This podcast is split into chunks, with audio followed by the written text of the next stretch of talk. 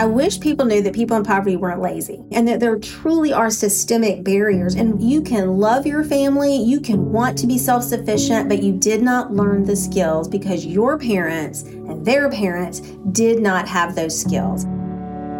Sometimes the life you've lived is all you know. Cynthia Thelen meets women like this every day. Women who live in poverty, women who want something better women like Thadine Peace. A lot of us, we kind of were like motherless children. We didn't really have any guidance. Um, so we don't know how to balance a checkbook. We don't know credit. We we are the mothers. I guess we just we're supposed to pass this down. And if we don't have anything to pass down, we're going to pass down bad habits and whatever we learned. You know. Thadine was a single mom with two elementary age children. She struggled to just keep her family afloat. She felt like she was drowning. She was a mother in desperate need of a mother. This is Stories of Hope, episode number 93 A Mother for Mothers.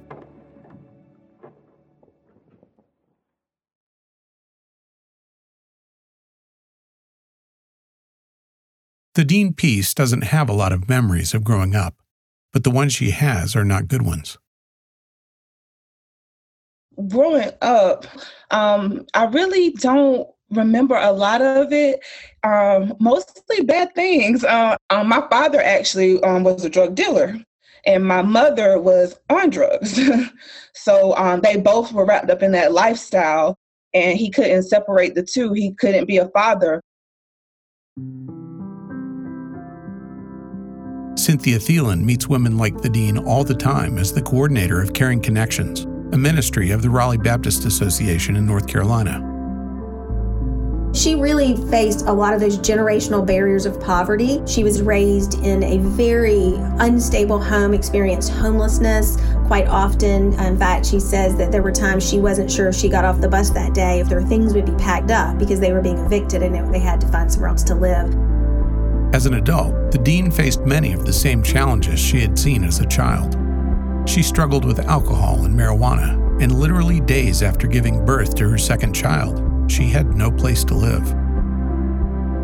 I was just at a breaking point, you know, so I was just like, I, need something, anything, you know, a, a twinkle of hope. So, but it was just like, he did all that just to help get me where I needed to be. So, yeah.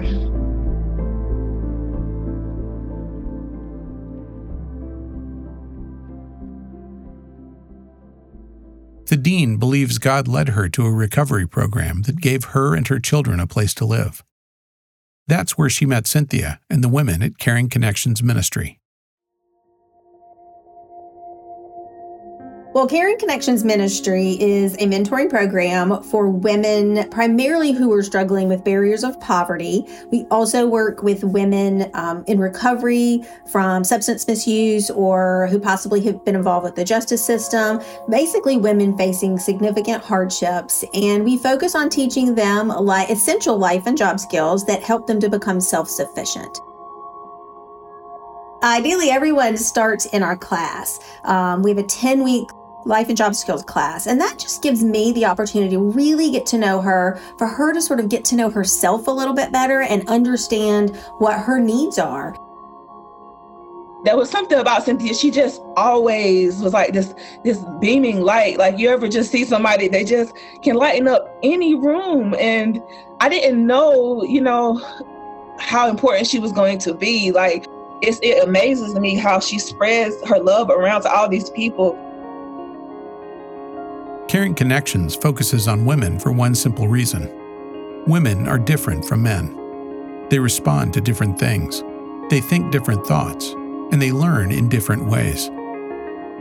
Women are very relational. I think we like to feel connected, and I, I, think women really enjoy that process of sharing and growing together and doing life together. Each class starts with devotion and just really make it a safe space so when they come to our class, they feel loved on, but they're also learning. We would always go to the church. She would feed the kids, get childcare, and the parents could go, you know, we can hang out, talk, and it just felt like real life and like you weren't in a program. And she just, you know, she made us feel better. Over the 10 weeks, teachers and students build relationships, the good kind, the kind of relationships that can change a person's life. And at the same time, students like Thadine learn life skills they never learned as children. Well, the class is designed to really focus on foundational, essential life and job skills. And so those are things like financial education and financial responsibility. Um, we also focus on jobs, resumes, interviewing, but careers also is a piece to that. I say everybody needs a job today and a career tomorrow. And we also talk about um, a lot of emotional skills like healthy relationships and how to set boundaries. We talk about anxiety and fear, um, conflict resolution, time management. So it's a lot of skills that are soft skills, but that really, when combined all together, help build a self sufficient life. Once the 10 week course is finished, Caring Connections pairs each woman with a mentor we try to get mentors from our church community here, and we really recruit women that are strong in their faith, who um, have the time to give and share, and are open and comfortable in helping someone else. To reinforce those skills that the woman has learned in our class, she's helps hold her accountable. She's a cheerleader. She's praying with her, um, praying for her, and really sharing her life. A normal commitment by a mentor would be to walk alongside a woman for 12 months, but often those relationships last much longer. Thadine's mentor was Cynthia, and their relationship lasted years. Stick with someone that long, and you'll experience a lot together she and I have become very close over the years, and she called to tell me that she was engaged, that she and her um, boyfriend, after 11 years together, were getting married, and she had never been to a wedding. And so she said, I guess I'm just going to get married in a courthouse because I don't really know how to have a wedding. I was like, oh, no, no, no. We are having a wedding. And so we got to throw a wedding. A donor um, donated money for a wedding dress that we found on Amazon. And my church um, hosted the space. It was a joy just to see her come from this place of childhood poverty. And then when I met her, she was still struggling with homelessness and um, coming out of recovery and just has graduated, has a full time job, her own business. Is, I mean, just it's a beautiful story. And it's a reminder, too, that things take time. Um, you know, the process of changing one's life, no matter what your struggles are, it doesn't happen overnight. Change does not come quickly. If Cynthia has learned one thing, it is that.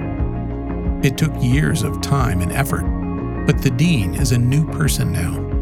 And the beautiful thing about it all is, Cynthia is a new person too. God has taken the years they've spent together and changed them both. In all my life, never once has one scripture or one Bible study changed someone's life in that exact moment.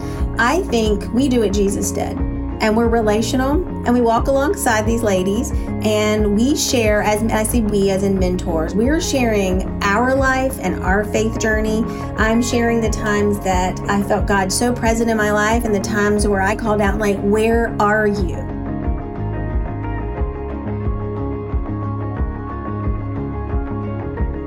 kind of repaired my heart I was like so broken for so many years I don't think I've ever trusted in God as much as I do now. Um, I just know that there's somebody covering me, and I just think about all these situations, and I didn't drown, and I just knew this was going to be the end of me. And the whole time he's just there, like, no, you're not alone, and you know, I it just it just brings me to tears. So yeah.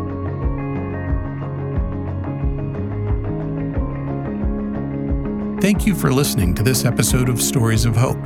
If you'd like to learn more about how Caring Connections does what they do, you can visit them online at caringconnectionsministry.com. Or if you're looking for ideas on how you can meet needs and see God change the lives of hurting people in your community, go to sendrelief.org. If you haven't already done so, subscribe to Stories of Hope. You'll automatically get a new episode every two weeks. Go to Apple or Spotify podcasts and search for Stories of Hope. And finally, if you liked what you heard here, rate us and leave a review on Apple Podcasts. That'll help other people find us and enjoy these stories too. Join us in two weeks for another episode of Stories of Hope.